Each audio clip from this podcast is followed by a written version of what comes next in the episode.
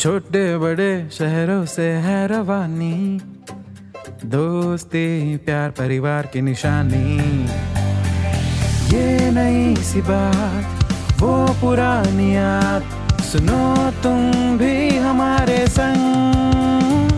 कहानियों का मंत्रा मंत्रा। An Eminem original.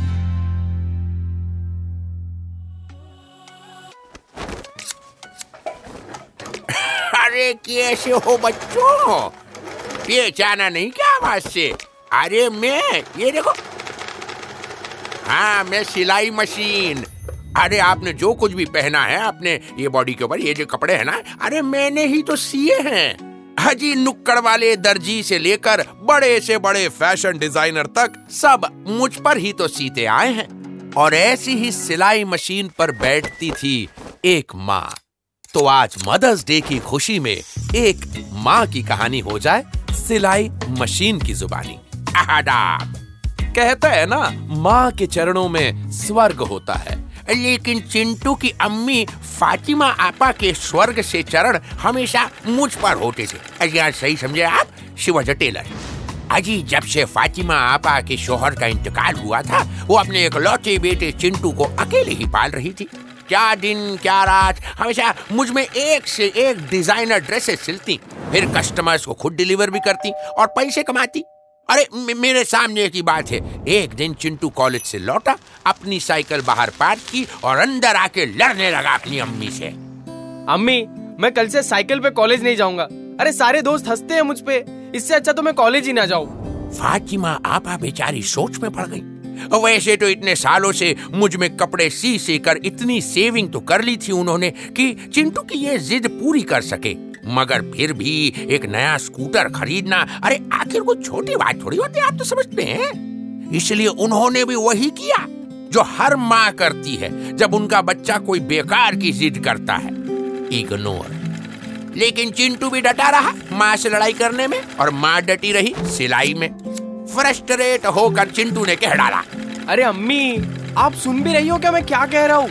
Fatima आपा ने सारे सिलाई हुए कपड़ों को बैग में भरा और कहा ये कपड़े डिलीवर करके आती हूँ बेटा फिर आराम से बैठ के बात करती हूँ। उदास बैठा चिंटू पढ़ाई करने लगा।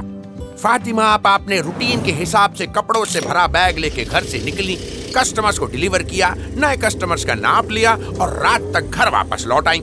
फातिमा अपना कोई भी काम चिंटू से नहीं करवाती ना ही कपड़े डिलीवरी का और ना ही सिलाई का क्योंकि वो चाहती थी कि चिंटू का सारा ध्यान सिर्फ़ उसकी पढ़ाई पर रहे वो इतना पढ़े कि उन्हें फिर कभी काम करने की ज़रूरत ना पड़े तो दिन भर की थकी हारी फातिमा रात को घर वापस लौटी तो चिंटू की सुई भी ना बाय गॉड वहीं अटक गई जैसे मैं अटक जाता हूँ ऐसे देखो आ, आ, आ, आ, आ, आ।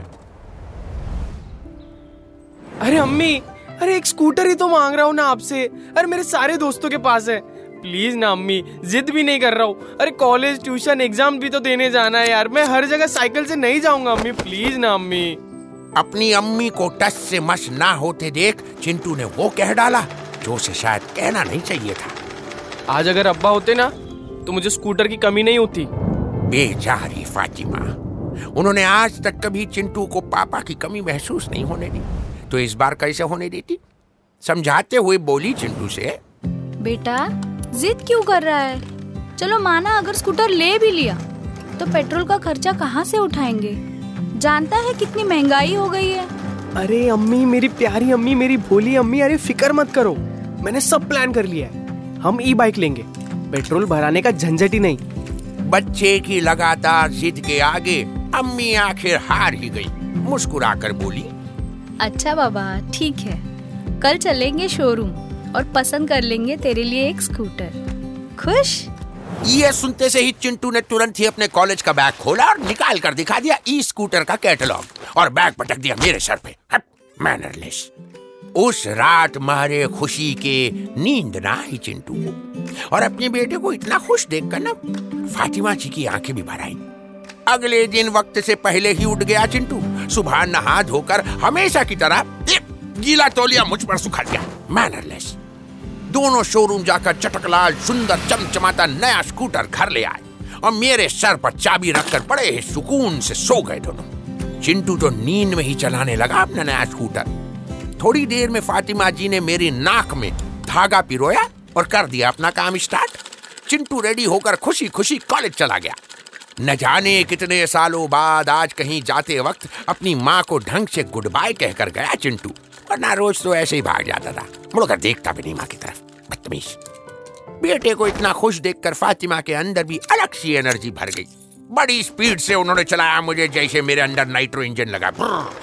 और उनकी एक्स्ट्रा एनर्जी ने मेरी सारी एनर्जी निकाल दी क्या कुछ घंटे कपड़े सीने के बाद सारे कपड़ों को बैग में डालकर वो डिलीवरी करने बाहर गई। तो क्या देखा? वो नई लाल स्कूटर तो बाहर ही खड़ी थी और साइकिल नहीं थी वहाँ। अरे, स्कूटर के नज़दीक जाने पर फातिमा को एक कार्ड मिला, जिसमें चिंटू की ही बड़ी गंदी सी हैंड राइटिंग में लिखा था। अम्मी, मेरा कॉलेज तो पास में ही है। साइकिल से ही चला जाऊँगा। अगर कोई हंसे तो हंसे, मुझे फ़र्क नहीं पड़ता। मगर आप जो बस से रोज ड्रेसेस डिलीवर करने जाते हो वो बहुत दूर दूर होता है। इसीलिए ये स्कूटी आपके लिए। फातिमा की आँखों में खुशी के आँसू भर है। उन्होंने हँसते हुए कहा। नौटंकी कही का। और आगे बढ़ने लगी। अरे अम्मी अगर मैं ये नौटंकी ना करता ना तो आप अपने लिए स्कूटर कभी नहीं लेते क्योंकि आप तो माँ हो ना। और माँ अपने लिए कहाँ कभी कुछ करती है? आपने कभी मुझे पापा की कमी महसूस नहीं होने दी। देखना, एक दिन मैं भी नहीं होने दूँगा। Happy mother's day to the best best best अम्मी इन द वर्ल्ड अरे अब रोना बंद करो और जाओ जल्दी। ड्रेसेस डिलीवर नहीं करने हैं क्या? ईएमआई भरनी है हर महीने स्कूटर की। ठीक है? हम्म तो कैसी लगी आपको आज की ये कहानी? तो आज आप भी अपनी mother grandmother mother in law या हर वो शख्स जो आपको माँ की तरह प्यार करता है, उनके साथ ढेर सारा टाइम स्पेंड करें। उनकी हर विश पूरी करने में उनकी हेल्प करें। और हाँ पास के टेलर महाशय के पास जाएँ और मुझ पर एक बढ़िया सा ड्रेस सिलवाएँ अपनी अम्मी के लिए। हैप्पी मदर्स डे तो कैसी लगी आपको हमारी आज की ये कहानी? ऐसी ही कहानियाँ सुनने के लिए आते रहा करिए एम एन एम टॉकीज पे ये है कहानियों का मंत्रा M&M. This show is a work of fiction. Any names, characters, places, and incidents are either products of the creator's imagination or used fictitiously for entertainment purposes only. Any resemblance to actual events or persons, living or dead, is purely coincidental.